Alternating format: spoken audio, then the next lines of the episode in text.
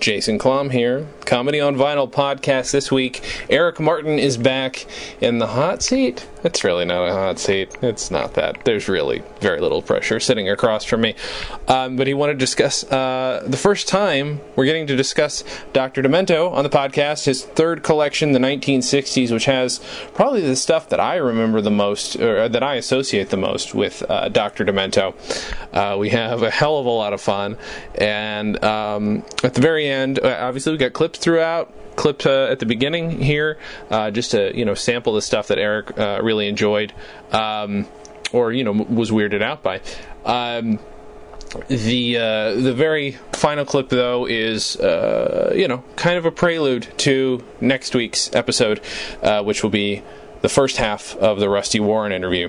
So uh, let this episode be a taste of classic comedy and of Eric Martin's appreciation for classic comedy and musical comedy. Eric Martin's a great guy, runs the uh, This American Wife podcast, a number of other shows uh, that you should listen to, and you should follow him and his podcast on Twitter uh, at This Amer Wife and Eric One Martin.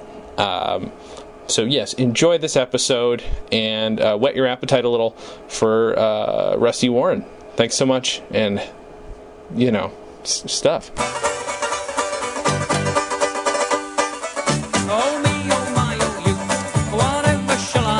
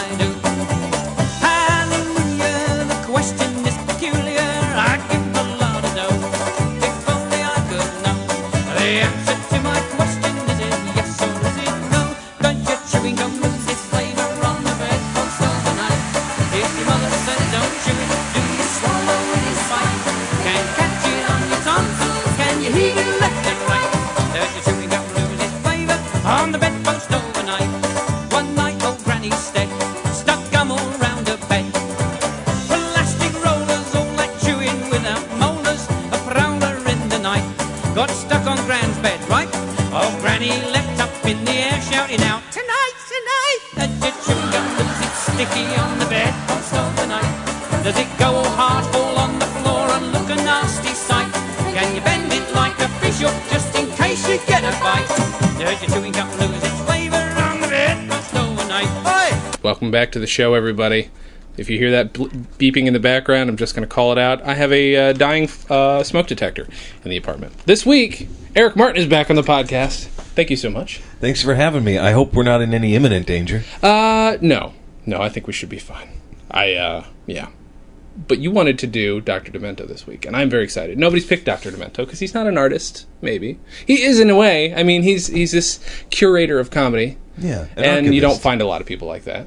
You know, Yeah, did you listen to him growing up?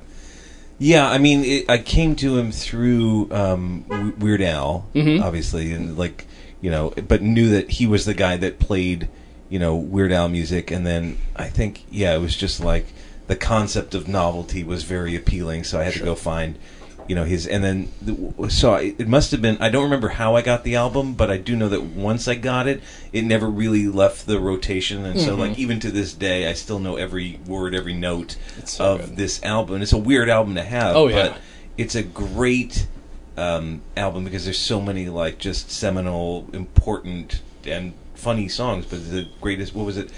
The greatest novelty records of the '60s, Right. Volume Three, in, Yes. in Doctor Demento's collection. It's insane, and uh, the amount the amount of uh, you know compilations he put out. I don't I don't know if he's put any out in the last few years because there's probably not as much of a call for it. Because you can, I mean, I just found every one of these songs somewhere on the internet. You know, it's easy enough to find going off his track listing.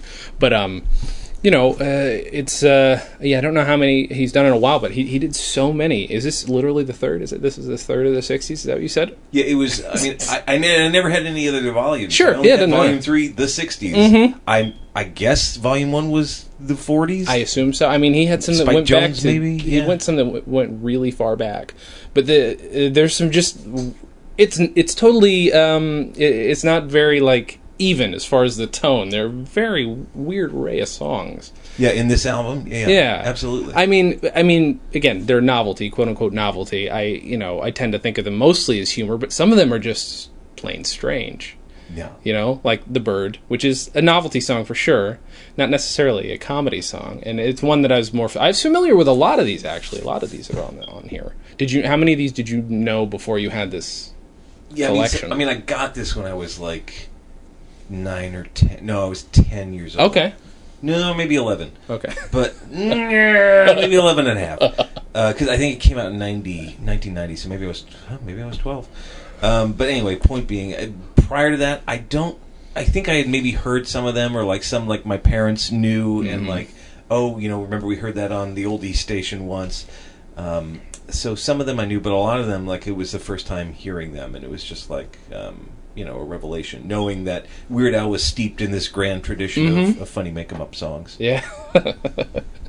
uh, I he's a guy who who's obviously his record collection I envy. I mean, to the point where I I know that he's had trouble with his his wife for ha- like having an entire room in his house filled with records weird al's i've heard him talk about that like knowing weird no because he obviously knows dr demento and just hearing about that so i just i wonder if if this was a matter of him i mean some of these i guess were actually hits of the 60s like at least one hit wonders but um as I just wonder if he goes back into his own archives and pulls from there. But uh, that's you know because a lot of these I I had never heard of before. Yeah, You know? I, I went back and look, and I did a, little- went back and did a little research and found out that many of them were were hits, were, were one hit wonders. Mm-hmm. Yeah. some of these were like number one songs. That's so weird. Apparently, me. there was one. It was, I think it was. Uh, if if you don't, we could just get like where there was. They're coming to take me away. Ha ha. Oh yeah, right. Apparently, that has the distinction of being the fastest dropping uh, from the Billboard charts. Like it was like one week on number four, one week in number five, and then the next week it was thirty-seven. Holy shit. Because apparently New York-based stations were concerned that people would think that um, like it was making fun of the mentally ill. That's so strange. They, they pulled it out. That's remarkably sensitive for the time period, actually. yeah, it doesn't sound consistent with what we know of the '60s. No, no, not at all. I, I, that's so weird. I that that's one that might be the first one on this collection I ever heard in my life because I remember my best friend singing that song an awful lot, and I was like, "What the fuck are you singing?" And it took until we had the internet for me to find it and hear it. Like I had no idea what he was talking about. Hello, Muddah, Hello, Fadduh, though I think everybody's maybe heard a million times, Yeah. but I didn't realize until today, being an unsophisticated ass, that it's a parody of a classical song. Just putting lyrics to a classical song. I had no idea. Oh yeah, Yeah. You know, It's funny. I I forget that actually. Mm-hmm. I remember the first thing was like, oh, I know that classical. The first time I heard it, oh, oh, he's just riffing on a classical song. Mm-hmm. Yeah. But until you said that, years later, it just I forgot. Yeah. I forgot that was the case. now it's hello mother, hello father. Mm-hmm. it's not a thing you people do anymore. Even with like novelty or comedy songs online, it's always find an existing song and parody it. It's not I've got an existing backing track I can just throw some weird lyrics onto. Yeah, this was like the proto eat it. Mm-hmm. This Yeah. is, yeah, going back to True. classical music. Yeah. I- and it's like uh, I, the, that track actually specifically. I always remembered as a kid first listening to it, and it's one of those where I wasn't sure why the. I'm still not entirely sure why the audience was laughing. Maybe it was a an excessive familiarity with that song, but they they laugh in some weird parts in that song. That's right. Oh yeah, because you hear the live track. Yeah. Mm-hmm. Maybe there was a floor show. Maybe there's a floor show. That could be true. Did you? Uh, s- all right. So we last time we talked about UHF. Um, so where is this in the in in the in? Was this before or after UHF? This album for you? This would have been, gosh, it must have been right about the same time. Yeah. Because uh, this, I think this album came out in '90. The UHF movie came out in '89. yeah. Uh, but did the soundtrack come out day and date? I know I would have gotten it first day. Right, I right. don't remember if that came out later. But it was around the same time, certainly within a year. Yeah. Um, what the the reason I think that this album became so ingrained in my head and so ingrained in my conception of Southern California is that we, we used to at the time uh, used to live in Northern California, but there were a couple of trips that we would take down to um, to LA and we would go to Disneyland, we go to Universal Studios, Sure.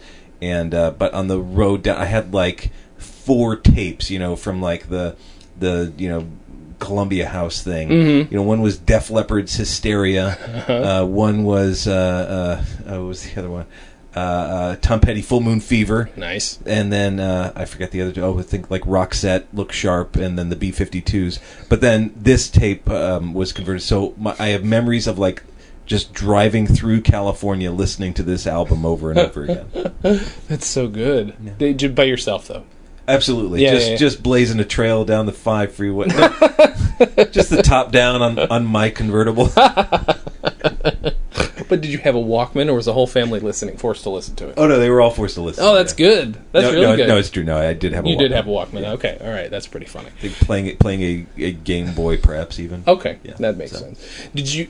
uh Yeah, see, because I have really strong memory, not of comedy though. You would think I would have done exactly what you're talking about. It's mostly music. I. But you didn't get tired of it. You just did it get better and better for you. It's just so funny that there's novelty songs from the '60s that you're listening to as a kid, and I, ju- I, I, I know a lot of people who probably that would drive them crazy, but not you. Yeah, no, I was fine. I mean, you know, there's an element of I mean, on the this was before the internet, so there wasn't a lot else to do. Sure. Um, but you know, I, I don't think people remember how how boring it, things used to be.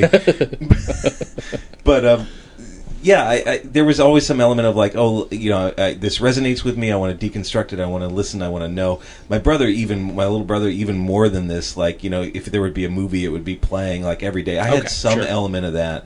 You know, I'm thinking maybe it's just ingrained in our in our DNA that we just need to like find a thing, love it, and Mm-hmm. Sure. then know it. you know, utterly. That's true. That is true. Yeah, I did that with a few Monty Python albums once I finally like latched onto that as a thing. yeah. Uh, And but also, I mean, did we talk about this last time? Whether or not you're you're very musical, Uh, we might have mentioned it. I don't know. I'm not very music. I'm somewhat musical. somewhat musical. Yeah, somewhat musical. I mean, anybody can enjoy comedy music, but it, it just it, it is always interesting when when people gravitate more towards comedy music and aren't comedy music. I mean, here's the thing: it's not like there's a living in comedy music for most people.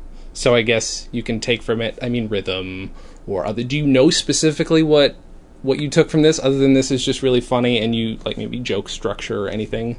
Yeah, no, I learned how to actually. Actually, now you mentioned, because yeah, because I I'm realizing that I used to write um, funny songs, so it was. Through, I mean, so I got some value out of this. It Sure. wasn't just. You know, uh, I, I, I was able to learn how to, yeah, exactly, put together lyrics and and, and parody things. Um, and and I remember, I don't know if I mentioned this last time, but like there was a period in, in junior high where I just was I was always scribbling in the margins. So like I'd always write. Um, like uh, I would make comic books, you know, each day on like my daily homework that would you Uh-huh. know, continue from one to the next, and it also in the margins of just time in the day. So there would be like the time before like you change into your PE clothes, and then you're all sitting on your numbers waiting for the PE instructor to come out. That's like a good four minutes where I could just be slaying with my comedy songs. And so I did. Like I would make up songs, and then everybody would gather around. I would, you know, perform a song. There would be uh, scattered to wild applause, and then then class would start.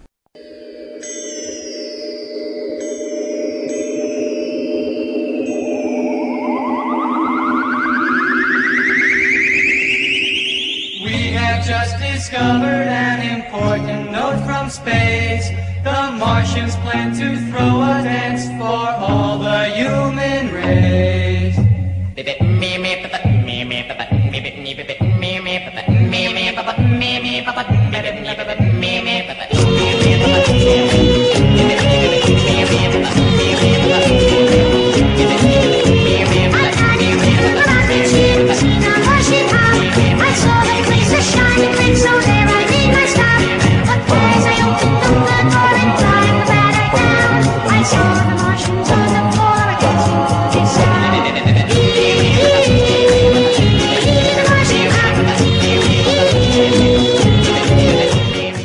Know, I would always be looking for those opportunities. That's insane to me. I just was not a performer at all in high school, and I was too scared to be.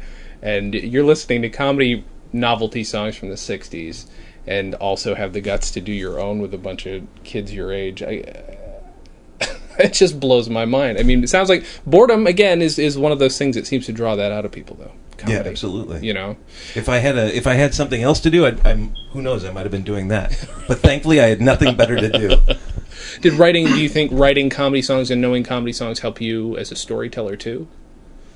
Oh yeah, totally. Yeah, because you know, because then you know the joke. I mean, the laughter is obviously like the most you know important thing. That's the that's the clearest way to know that you're doing something well or that people are responding you know, mm-hmm. to. So yeah, if you can get if you can make people laugh, then yeah. Yeah, and I, in your case, did you have anybody else to bounce like this off of, or was it just like, no, that part's funny to me? If it's not a live track, that part's funny to me, or as soon as you find it funny. I mean, because I, I I know growing up listening to this kind of stuff, like I can't. I, I feel like I would listen to it, find it funny, and then just like sort of put a bookmark in that for later. And then when I would re-listen to it, I would break it down a little more as far as joke structure. Or Oh, did- yeah. Or is, is that how you were doing it? Yeah, I mean, I think for me, like, and this album really helps me, um, helped me to understand that I was working in a proud and long-standing tradition Mm-hmm. of, of jokey songs.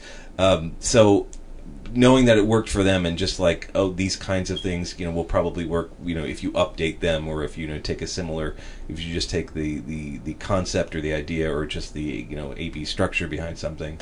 Um, I don't know if that answers your question. No, it does. It does answer my question. It makes perfect sense. It just we don't talk that often about you know going from music to comedy or from music to other work. Um, but that was, uh, and again, I apologize if I asked you about this last time, but obviously you do a lot of voice work. Yeah. Um, and I'm wondering if I don't know. I did, did you learn from music uh, how to work with your own tonality, or did you just figure that out just from having to do it? Uh, well, there were two things. One was um, uh, that from when I was very, excuse me, I'm still getting over a little something. Um, when I was very little, um, starting and then from then on, would have a, a tape, you know, cassette, so it would make like recordings. Um, and like I would always, you know, do like it was my brother, my aunt, and I. and the three of us would get around and we'd make, you know, these little tapes. Um, so there was that element of just like I just want to get my voice, you know, Sure. out there and just make funny, silly characters, whatever. But then the other was um, uh, was musical theater. So I started doing plays, and I started doing a lot of musicals. And this is before I learned how to like really learn how to read music or anything. Okay. But I knew how to sing a song because. Oh, I'm just making the conne- connection because I knew about these silly, jokey novelty songs. That was mm-hmm. sort of my road into performance and into musical theater.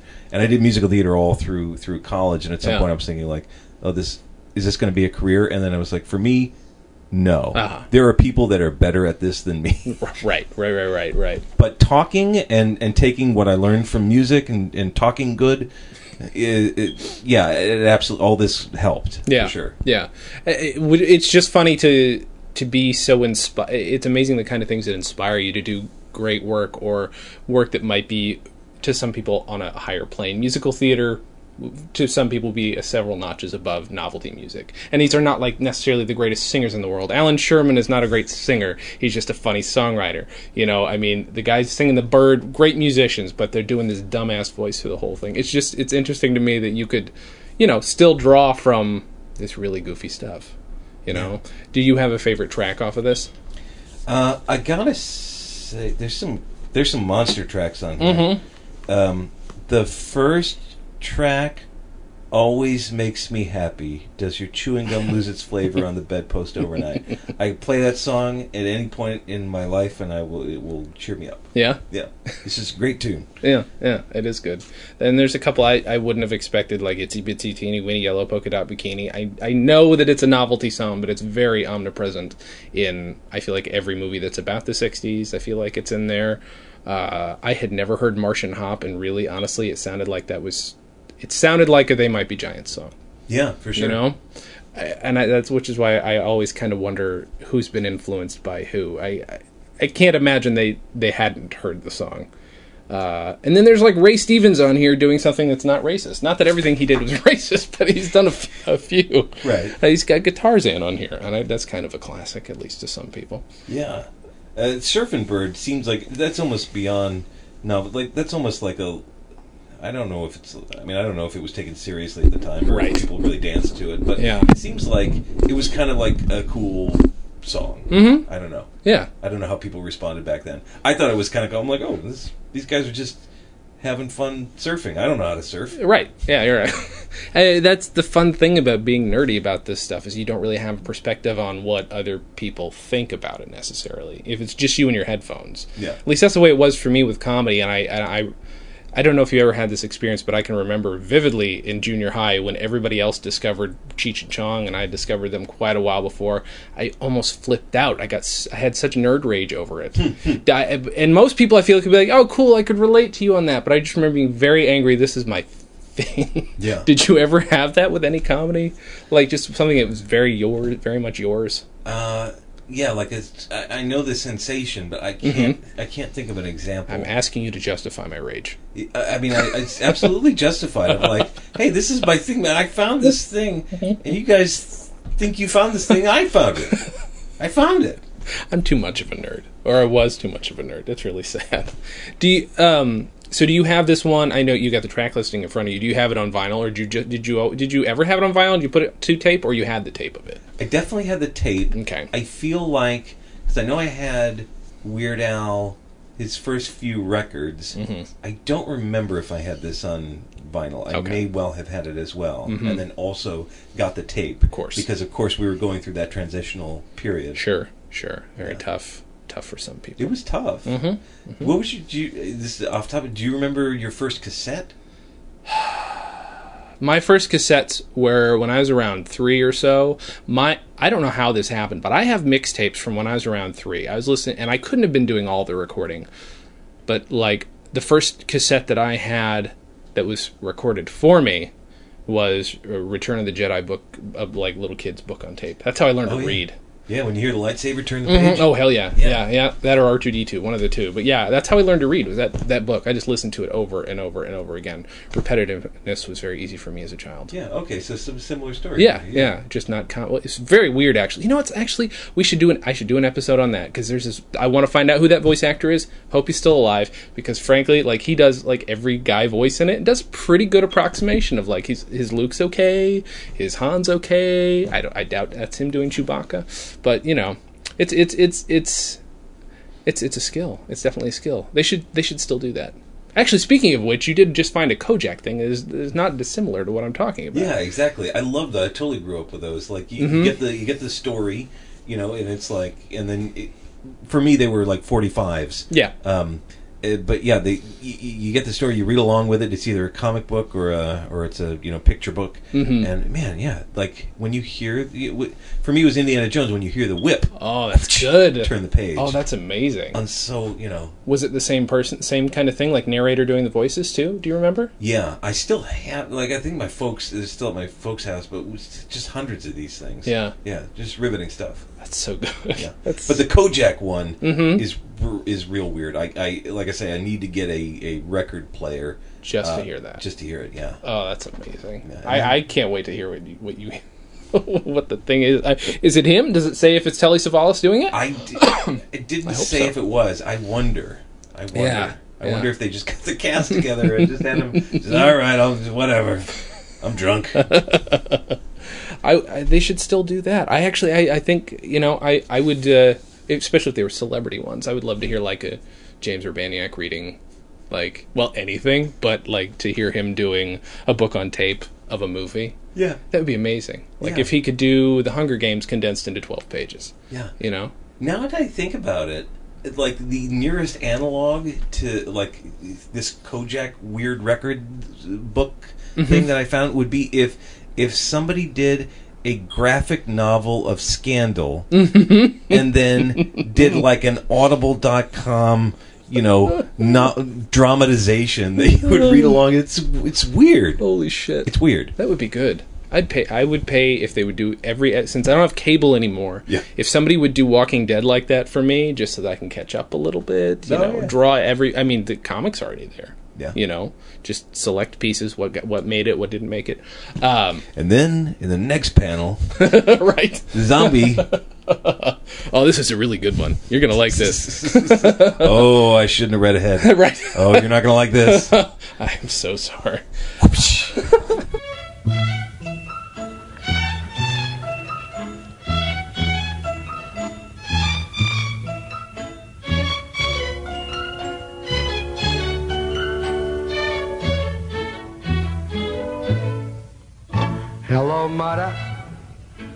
Hello, father. Here I am at Camp Granada. Camp is very entertaining. And they say we'll have some fun if it stops raining. I went hiking with Joe Spivey. He developed poison ivy. You remember Leonard Skinner. He got ptomaine poisoning last night after dinner. All the counselors hate the waiters, and the lake has alligators, and the head coach wants no sissies. So he reads to us from something called Ulysses. Do you were there any on this album that struck you as just like so foreign that you couldn't make any sense, or did you care because Uh, it was Discovery? No, I, I there were things. There were things about. I was like, there are things about culture that I don't understand. Sure. Um, I think the song "Alley Oop," um, which you know, I understood that it was based on like. Um, I don't know how I found out these things because we didn't have the internet. Maybe, Uh-huh. maybe my parents told me because they remembered. Right. But um, the, but Alley Oop was, I guess, a comic strip or a Sunday comic Oh. thing.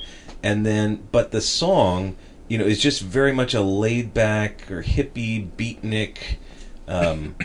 I didn't like this song. Uh huh. I s- I, I don't think I. I still don't. Um, something about it irritates me. Um, I guess yeah. The song. I don't like that song, and I don't understand it, and I don't understand why it happened. That's that's that's as honest an answer as I could ask for.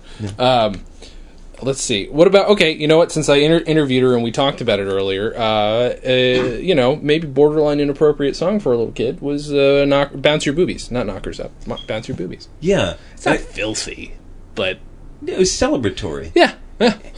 And I got, you know, that one was tough for me because I, it's. But here's why: because it was so celebratory, Mm-hmm. and I felt happy for her and her brethren that they were able to bounce their boobies. I didn't have any boobies. Mm-hmm. Right. I probably wanted to, you know, grab some. Sure, of course. Uh, Of just course. Mm-hmm. grab hold. Um, so it was kind of like I would listen to it. That would be the one I would like fast forward through. Uh-huh. Uh, it was a great song. Sure. but not for me. Mm-hmm. So, but I would always think like, you know what? Good for good for you guys. Mm-hmm. good for you.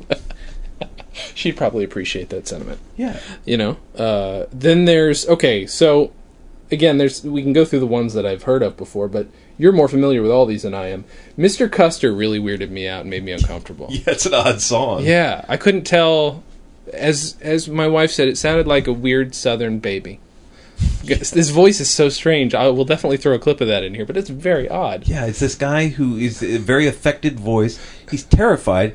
He not to spoiler alert. He dies at the end of the song. Like he's killed by Indians. Uh, with his he's, he's you know working for Mister Custer, mm-hmm doing some. You know, I mean, you feel bad for the guy, Sure. guess, but he's surely committed terrible atrocities himself. of course Um, I don't know. I, I I don't know what to make of it. did you have the historical ugh, historical perspective at the time to get the to get the who custer was and all that good stuff Yeah, oh yeah, yeah, yeah okay Definitely knew. That's good. So you're better educated probably than I was. That's fine. I liked history. That's fine. No, that's good. That's good. I'm, I'm glad you're you had a better education, and that's okay. Wait, they didn't tell you about Mister Custer? I don't think so. Maybe they did. Here, I don't want to insult. Okay, my junior high history teacher was amazing. Before that, though, Yeah. I'm gonna say I don't know how great they were. Okay. I grew up in a very small town. Uh, okay, the Martian Hop, which I think I already mentioned, but I don't know how. I didn't ask you how it made you feel. Yeah, I well, I think it, it actually reminded me of because like Weird Al had a few songs that were like you know space Yeah. themed that actually used sim. Actually, not the thing, but they they used similar processing. I guess at the time they were using some kind of weird like theremin type, you know, Mm-hmm. Sure. some kind of processing to make it sound like outer space. Yeah. Um, so this was like you know the original. So actually listening to it, um, I was like, oh wow, like this is this is where it all started. Yeah, like, yeah, yeah. Slime creatures from outer space, Yes, like right. owes everything to this fucking thing. Mm-hmm. Um, yeah, that's what I thought when I was twelve. Uh, but um, uh, I guess yeah, but also it was like sort of in the context of like the space race of like Right. you know Sputnik and and uh, the Russians were, were winning and and there was clearly you know life on other planets and there was danger. Mm-hmm. Um, but in this.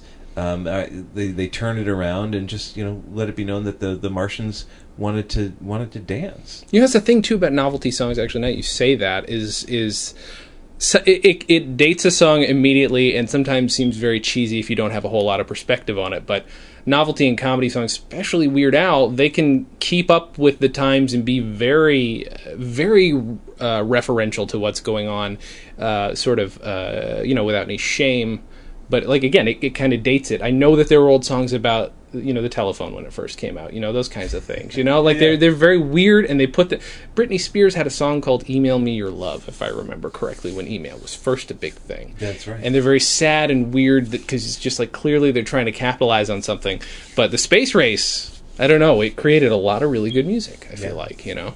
I want to go back and watch a double feature of The Net, Sandra Bullock, and You've Got Mail. Yes. Yep. Hundred percent. Yeah. No, I absolutely. I've been writing a book about the internet, and I've had to go back and watch. I had never seen the internet, the, the net, growing up, and tried to watch it. Holy shit! You know what I just watched the first 10 minutes of? Uh-uh. Thanks to the magic of Netflix Instant, which is Uh-huh. how I watch all my movies Yes, now. of course, me the first too. 10 minutes. Uh, Virtuosity. Oh God. Yeah. Yeah. Yeah. Yeah. Those effects hold up. Mm, do they? do they? Oh, yeah. Really? Yeah.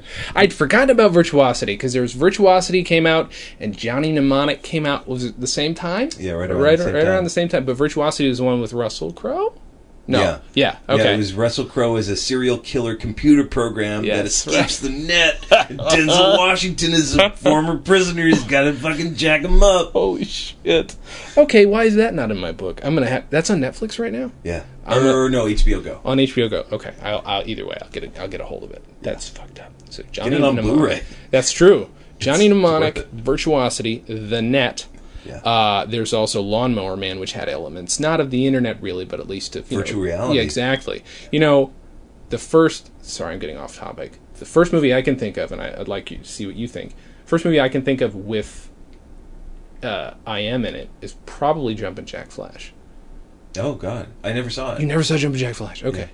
Yeah. Heard the song. That's a good song. That's a really good song. Back to the music. I'm sorry. I'm just. I'm, I'm just. I'm just getting. I. I am getting way off freaking I, I here. derailed this. It's my fault. No, it's okay. Did you grow up listening to Ray Stevens? Because my parents made me listen to that stuff, and I thought that was really funny for a long time. Uh, I heard some, but I never had any of his albums. If I did, I would have listened to them religiously. Yeah. No, you would have, and they were very catchy and very good. Like the one my parents made me listen to was not racist at all, and was quite good. Yeah. Fucking strange. I. I that sorry, but th- th- and this is uh this is a, a tamer song about Tarzan learning the guitar. Yeah. Was this one that you listened to a lot? You like this one? Uh, It's a good song. Yeah, yeah. It's re- he's a really good songwriter. Uh, let's see. Did you li- okay? Have you listened to? And I have a bunch of his albums, but I haven't listened to much of his stuff. But Allan Sherman, Uh, no, I haven't really listened to much else of his. just just this one. yeah, Yeah. it's funny. It's really funny. Quite amazing song. Mm-hmm. Yeah, Uh, let's see.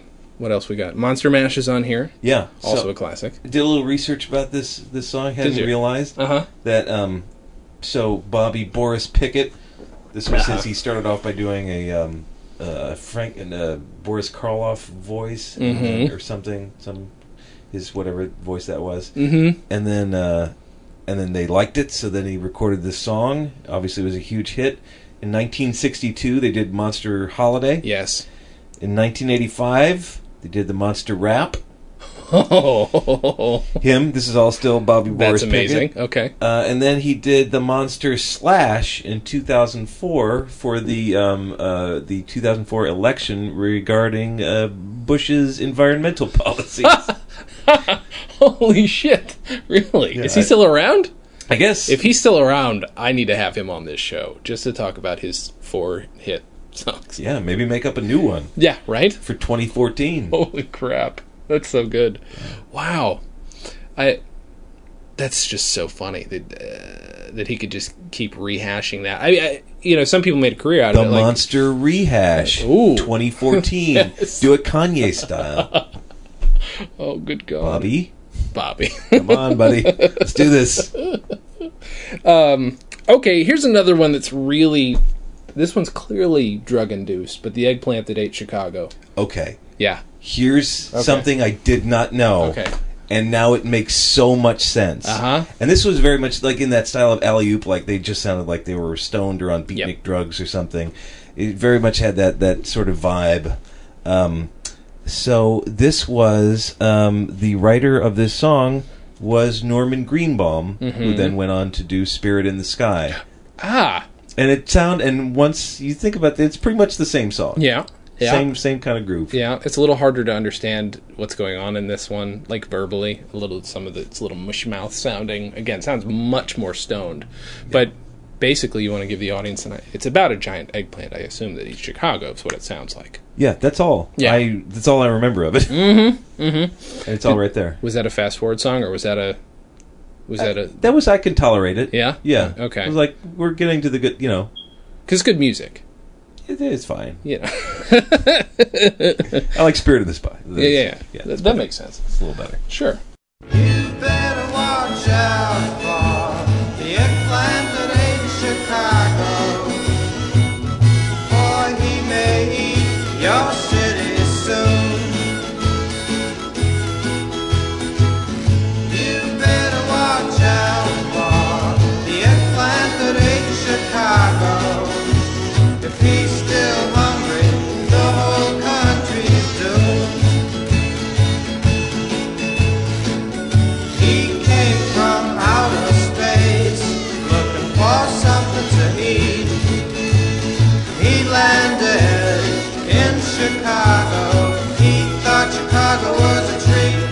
Sweet, it was just like sugar. You better watch out for the eggplant that ain't Chicago. For he may eat your city soon. All right, so let's pull up the let's let's let's go down the track list here. Okay, so uh, there's "Bounce Your Boobies," which we already discussed. Oh, right, "Tip Through the tu- Through the Tulips" is on this. Yeah. Um, what was your knowledge of, of Tiny Tim at the time? Uh, it was uh, my parents telling me that um, he was perceived as funny. Okay, yeah, like, it was funny. It was, like, it Sure. was weird, but he, like he, it, I guess it was just a real phenomenon at, at the time. It was Yeah. like, like God just out of nowhere. So, uh, so they they sort of shared their. That was a nice thing about this album is that they could kind of share their reminiscence of a lot of these. Mm-hmm. Um, but I so I guess it was based on like an old song that was actually sung by like this falsetto Oh, yes. guy in the late 20s mm-hmm. uh, and so then Tiny Tim picked it up and worked his magic. made a whole career out of that. Got married on the Tonight Show. That's how big this guy was. Yeah. I mean, that's just. Again, I I, I I know I sound like an old fuddy duddy every time I, I, I say you don't hear of that anymore, but it's you know uh, maybe it's because the lifespan of a novelty act is whatever YouTube decides it's going to be. I suppose. Yeah. Be like Rebecca Black getting married on the Tonight Show. I feel like Yeah, her and well, her she was Friday too song. young. She is too young. Yeah, that but- would have been filthy. Yeah, but uh, if it were not a child bride type situation, Mm-hmm. actually, that probably would be the. No, no, because she would, didn't have the awareness. Mm-hmm. But if she, let's say, let's say she was twenty one, Okay. had the awareness that what she was doing was wrong, Yep. Right. then she could also get married on the Tonight Show in a similar way. That's true. That is true, and it might happen. I mean, I, I did did. Where did I? Well, whatever. The, the Tiny Tim is a discussion for another time, but I don't know what happened to him. I mean, I know he's not around. It. He's not with us. Yeah. Rest his soul. But yeah, yes, thank you, exactly. But okay, that that ended on a weird note. A, ma- a man, a man is dead. Let's move on. Um, then we've got. Uh, oh, okay. This is actually probably my favorite song in the whole one. It's the last one on here, and that's "So Long, Mom," oh yeah, Tom by Lehrer Tom. Lehrer. Yeah, which is just brilliant. yeah. Is it very good? sophisticated. Like it's the most sophisticated. I well, to me, seems the most sophisticated song in, in the bunch. Am I wrong? Uh, no, uh, absolutely. It's, it's you, you, when I say no, I mean yes. You're you're Yes. right. Yes. You are correct. Thank you. Um, yeah, it's very yeah, it's a very satirical, um, knowing. Um, I, I just recently read it uh, described as World War Three pre nostalgia, mm-hmm. which I think Yes. is a great description. It's, it's brilliant. Yeah. Uh, d- uh, I again musically probably also one of the more sophisticated songs. Do you play any instruments or anything, or Uh, you just guitar. Just guitar. Okay, that's fine. That's fine. So you don't play right? piano. I guess I that's, made it. I- I- I- that's all I can do too. But that's okay. He he. Uh, do you did you have you listened to much Tom Lehrer past this, or again is this? I mean, are most of these like in this time capsule for you? Most of these people like in the time capsule of this album? Uh, yeah, I mean, with the possible exception of, Ray, yeah, because they haven't done a lot. To, Ray Stevens would be the only exception Okay. of like people that continue to you know do stuff that, like, I'm trying to think if there's anyone. No, no. I mean, yeah, these are all just so iconic, but of their time. Like, yeah, there's you can't you can't really build careers off a lot of these Sure. these Sure. things. With the possible exception of Surf and Bird, I feel like they could they could absolutely open up a chain of, of restaurants. um, actually, uh, we talked just a little bit about um, the they're coming to take me away. But yes, right. I- I get what I didn't know about it uh, was that the guy who did it was a primarily a recording engineer, really? and what he had found was a way he had found, or either was working with or had discovered some way of um, speeding up and slowing down, or, or maybe no, it was pitch, but without speeding up or slowing down. Mm-hmm. Oh, wow. Which you hear in the album, Yeah, yeah, yeah. a, a little bit. But he was a recording engineer that figured out that trick, and then I think That's then built the song from out of that. That's crazy that that's what comes from like a, quite a, an ingenious piece, like invention. Like it's hard to do that digitally now. I mean, without it sounding crappy. yeah, That's so weird to me. Uh, and he's and he's the singer, quote unquote singer. yeah. And that's so incredibly weird. I don't I don't know what to make of that. Again, these these novelty songs are not all coming from even professional musicians, which again I don't understand. Yeah, exactly. You can be, you can just have a dream Mm-hmm. or an idea, and you don't. and As you say, you don't have to sound great, Mm-hmm. but you, if you have a distinctive voice, like for me, like for me, it's always been about like you don't have to sound beautiful. Mm-hmm. There's a place for it, but it, as long as you have a place of intention, Mm-hmm. like I love. um distinctive voice like Billy Corgan you know he's now a slightly better singer but I've always loved his voice because it was so distinctive and unique um, you know as long as it's coming from a place of as long as it's interesting Yeah. you know Mm-hmm. Uh, shit. Hold on. So, did you? Li- how much Doctor Demento did you get to listen to on the radio, or was that not a thing for you since you were in Southern California? uh, I yeah because I wasn't in Southern California I think when we did move down here in 91 Mm-hmm. I think it was just on maybe on the tail end of it or, Mhm. or I listened to it a few times Okay. um, but not much Right. yeah I mean, I guess we were lucky to. Ha- he he was sort of the YouTube of his day. I mean, he's if if it wasn't for him and his very weird taste, I feel like a lot of these would have probably really really fallen by the wayside. But it's just a lot. I don't know. Deep. Hi, cat. Um, what I was going to ask is, uh, are any of these have have you ever copied from any of these things? Because I know we've talked about probably before, where just a lot of people who listen to Weird Al, like myself, probably tried to basically just rip them off when they were a kid. Did, Is there anything in this that specifically inspired you? Uh, any That you can remember? songs? Maybe. Well, maybe something simple like "Hello Muddah, Hello Fadduh," Mm-hmm. because just because the the structure is so. I mean, it's obviously based on that that piece, that classical piece, but but the song structure was so simple Mm-hmm. and it's and because of the rhyme, you just knew that it was gonna come to, it was gonna, you know, resolve to a joke. Yeah, yeah, yeah. So like, you know, simple, but Right. it works. No, that's true, and I, I, I guess I guess it's okay in music, comedy music, because you're expecting the joke to come, and and hitting that rhythm is is okay. Whereas if you're writing, say like a narrative or something, you some people don't want to see the joke coming. I don't know. I I, feel like there are two schools of, of thought on that. Where if you do see the joke coming, some people think it's being obvious, whereas sometimes I think that's actually just really good setup Yeah. of the expectation. Like, uh, I I really like Thirty Rock an awful lot, but I felt like there were several times where I saw the joke coming, but I was still just perfectly satisfied. You ever had that? I mean, like that's what it sounds like in a, in a song. You always know there's a joke coming, Yeah. and you know when it's going to hit. And I think too because two things here because it's the, it's an audience because it's kind of like a Sure. dinner club setting I would imagine Yeah. if you hear the live thing. But the other is that it's from the point of view of a kid, so it is simple. It's a kid writing Sure. a letter. Um, so um, it, it's almost like the audience is like, ah, is he gonna? Ah, yeah, he paid it off. Yeah, I thought he was gonna say that. and that's just the weird thing about like uh, I guess I guess you could let somebody down with a comedy song, and I'm, I've heard plenty of bad musical Oh, comedians. You know, it happens all the time. It's it, I, I guess I just feel people.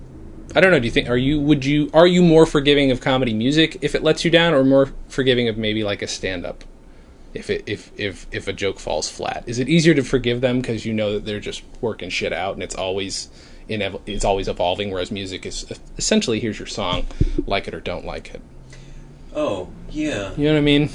It's A stand up has a different chance every time to do it right. God, yeah, it's just hard for me to forgive. Hard.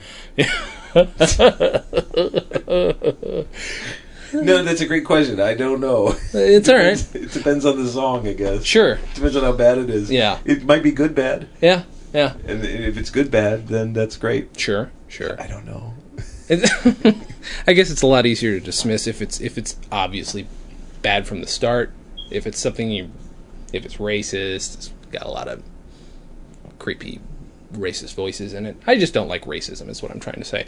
I just I'm I'm putting my foot down. If there's one thing we've learned. Mm-hmm. Racism is bad. At least to me. You haven't made your position clear yet. No, I'm, I'm with you. I'm with, let me say that for the record. Racist, hey kids. kids are listening. Yeah, sure. Like naturally. I was. when I was 12. Racism is bad. It's real bad. Did we did we talk about who you got to, if anybody, share your comedy love as a kid? Like specifically, did you, did you listen to comedy with anybody, or was it just strictly yours?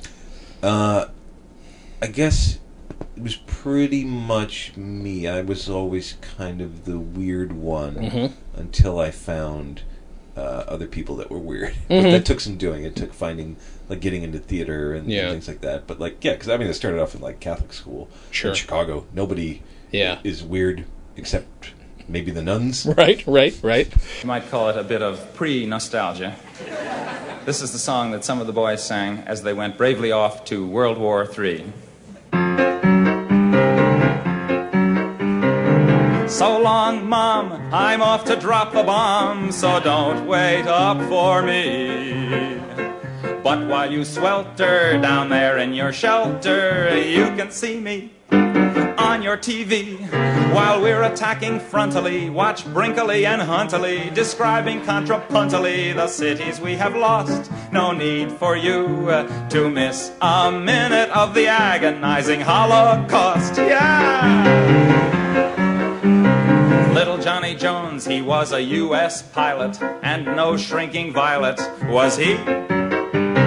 He was mighty proud when World War III was declared. He wasn't scared, no siree. Did you do, do you remember what maybe the first thing where where you could relate to other people? I mean, was it Weird Al or was it some other like obscure thing? Well, I mean, I think like uh, everybody kind of knew like "Eat It," but Mhm. you know, getting into like the deep cuts. I think maybe it was just me and then my immediate family. So like, you know, my brother enjoyed the stuff too. Okay. my, my parents encouraged it. So That's good. Um, so that's what kept me going. Mm-hmm. Uh, did you? It sounds like though you you got to share this in a way, this album, by your parents giving you some context for the whole thing. Did you listen to it with them, or were they just like, "Oh, I know that song"? No, I think they. I mean, because they got it for me. Okay, okay. So, and then I think they were like, "Oh, I remember this song. Like, you're gonna, yeah, Yeah. Like, this is what this is how this was." Actually, I'm thinking too about like sort of the historical thing because I had some sense of history, but not all. And then in going back and listening to "Hello Muddah, Hello Fadduh," um, I don't remember if, if people laughed at this, um, but here I am at Camp Granada, Mhm. and I couldn't tell why that was funny. Mhm. Um, it was funny that he was at camp, and I was thinking, oh, like Grenada, because I know we had just invaded Grenada. Was that still relevant? Like, you know, Reagan had done that in Right. 82, 83, which I had some vague memory of. But Mhm. Like, the 60s was like the early 80s, maybe. I don't know. Was Grenada a thing? I just didn't know, and I still don't know. Like, It's it's good that you were overthinking comedy, though. I like it. I like when hearing that other people overthink comedy. It's a good thing. It means you love it that much that you want to understand it. yeah, I just want to understand. Mm-hmm. It's nice. It's healthy. Um, all right. So, uh, if you're going to recommend this to somebody who's never heard it before, maybe doesn't know a lot about Dr. Demento or about novelty songs, and maybe wants to dismiss them, what would you say to them to get them to listen to this album? I would say these songs, just as much as your Beatles, as your Rolling Stones, um, they may not be as good, Mm-hmm. but they are just as influential. That's true. It is true. They have influenced so much of what has come after. And racism is still bad. I would say that Okay. as well. That's good. I'm just forcing your hand on everything. um, uh, so what do you want to what do you want to plug?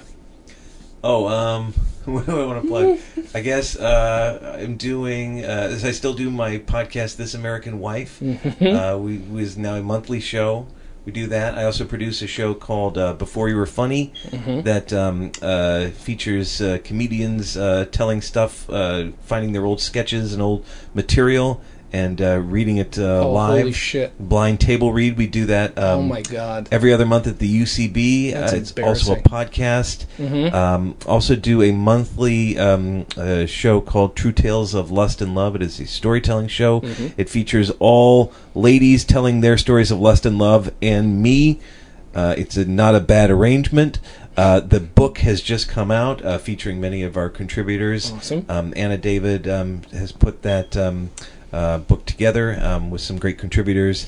Um, what else? I'm also uh, I also do a lot of audiobooks. Uh, I'm doing Noam Chomsky's next book, Wow. so you can look for that on Audible.com. Wow. Uh, and uh, I guess that's that's plenty of plugs. That's if you get way too much of me if you check out even one of those. We're on Twitter. Are you on? You're on Twitter. I'm on. I guess I'm on Twitter. Yeah, But is it just this American wife?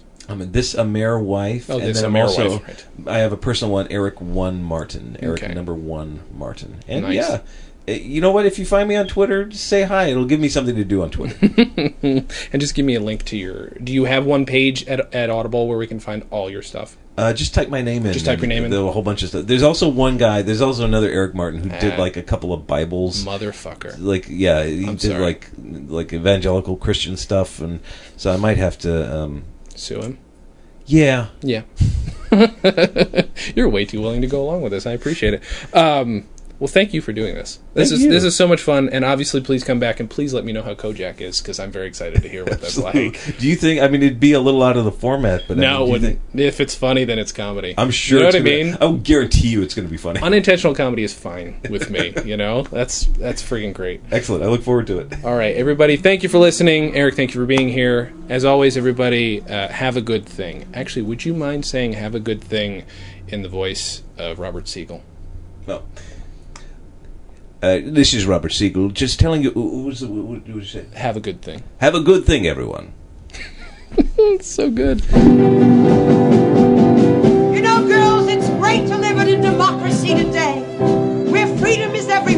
Comedy on Vinyl is a production of Stolen Dress Entertainment. It is produced by Mike Worden and is hosted and edited by Jason Klamm.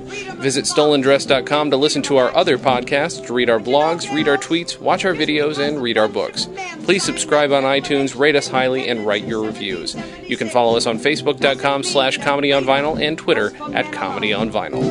Oh, no, you take Tom Jefferson, Ben Franklin, John Hancock. There's a hell of a guy for you right there. All these men had wives. They probably had a few broads on the side, too. These women wanted freedom just as much as their men did. But, gals, I wonder, do we? I think it's time that we women thought about it a bit. Hell, I think it's time we did something about it. So come on, fellow females of the 20th century. Be glad that you're an American. Proclaim your freedom. Stand at attention. Pledge allegiance. And bounce your boobies. Get into the swing. Bounce your boobies. The swing is everything. It Makes no difference if they're big or small.